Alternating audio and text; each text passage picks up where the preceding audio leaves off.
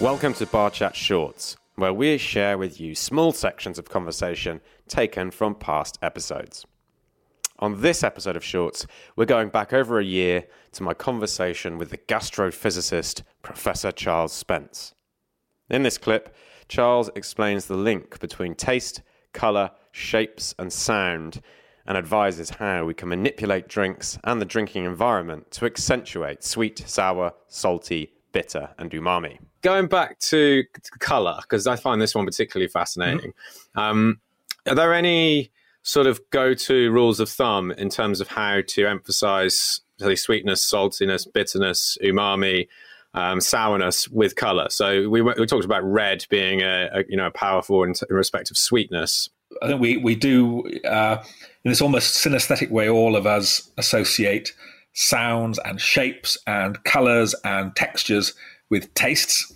Um, and so for sweet, then from our research, it's sort of a pinkish red, I'd say, or sort of white and red are very powerful cues of sweetness. Uh, sweetness is also very round in shape. So if I'm trying to emphasize sweetness, I'll also use round typeface if I'm on the menu, or a round shape for my garnish, maybe. Mm. Um, whereas uh, salty, bitter, sour are all angular shapes. Mm. Sour is angular and asymmetric, whereas bitter is angular and symmetric. And we've got all this stuff uh, sort of studied. And then in terms of colors, then for salty, blue and white uh, were the most commonly associated. And if you can get both colors in, two colors seem to be better than one. Mm. Okay. For, for, for, for, sour, uh, uh, uh, green, but if you can get yellow and green, that you know, green lemon, by itself could be vegetable, yeah. Or it could be limes. Mm. But yellow and green, then it's lemon and lime, and yeah. it has to be sour. Uh, uh, that's what uh, uh, bitter. Then it is sort of a browny black. It's a burnt toast. It's dark chocolate. It's um, Guinness. It's uh, yeah, browny black and maybe purple as well. Umami. Uh, a little harder to say because most of our participants tend to be from Western countries and they don't really know what umami is, so they can't really bring anything to mind.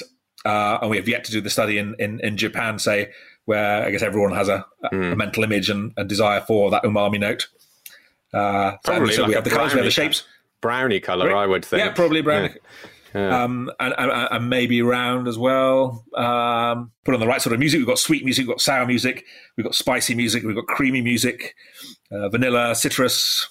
And the music. So these are they appropriate musics for those taste sensations? Yes. Are they sort of do, do they sort of have a connection with the sort of type of taste and the, the place, the, the country or the culture it might have come from? Or is it um, more to do with the musical that, that, instruments themselves and the sounds? Uh, and the sounds, we've got sort of, sort of musical menus of, uh, so uh, for bitter tastes, uh, people associate really low pitched sounds with bitter.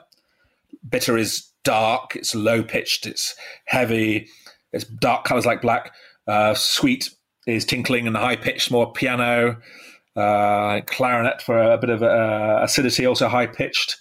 Uh, and sour, we've got dissonant. And we've got this music, you know, both the pitch, the instrument, whether it's the roughness of the music, the ambitus, and I'm not a musician, but um, uh, the um, tempo, and all of these things sort of listed out. And then you can either try and pick music off the shelf that has those properties piano, tinkling, high pitch. Okay, I've got, I don't know, Mike Oldfield, tubular bells, or some Carnival of the Animals or something.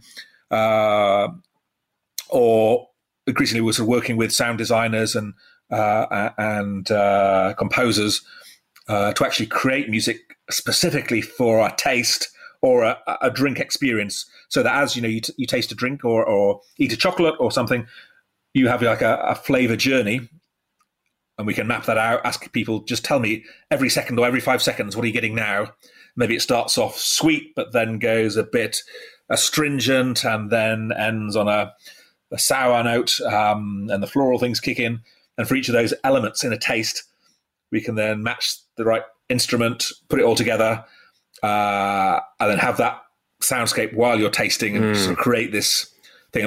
And just because we're so difficult, we find it so hard to structure our thoughts about what we're tasting, to describe them, because it's so complex. We don't have the words for smells and tastes really. Uh, having sort of a musical accompaniment can sort of help structure Yeah. So sometimes we'll say, okay, whenever you hear the harps, that's candied orange. Uh, whenever you um, hear this other instrument, that's ginger biscuits. And then we make musical compositions, and whenever you hear the harp, you suddenly think, okay, candied orange. And then, you, just like when I when the, when, they, when the wine expert prompts you, you're going to taste this, the mintiness. Yeah, yeah. Uh, you can do it by, in this almost synesthetic way, but sort of draw your attention to something through through through music. And where this comes from, why is bitter low pitch? Hmm. No one knows. Um, I've got my I've got my just so story, uh, which is I bet it's universal that because if you look at newborn babies, um, if you stick a sweet taste on the tongue of a newborn baby, it'll go, it will lick to ingest the calories for growth. Put a bitter taste on a newborn baby's tongue, and the tongue will go out and down, eject. We're born to think bitter is potentially bit, uh, poisonous. Yeah. And so um, if you think about the sort of sounds babies make with their tongues out and down, slightly different in pitch. and we all do that. And our brain just picks up these correlations that, you know, that green is sour, that red is sweet in nature, that babies make sounds with bitter taste and sounds with sweet taste. And chimps do that, humans do that, rats do that. Um, it's everywhere in the world. It's just a statistic of nature, a link between taste and sound. And it's for that reason, maybe, that, that sweet tastes are high pitched.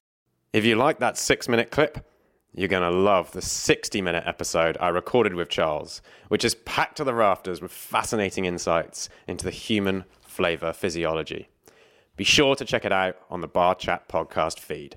And if you haven't already, make sure you become a Diageo Bar Academy member. It's free. Head over to diageobaracademy.com for the latest industry news, events, and inspiration, and subscribe to get it emailed to you.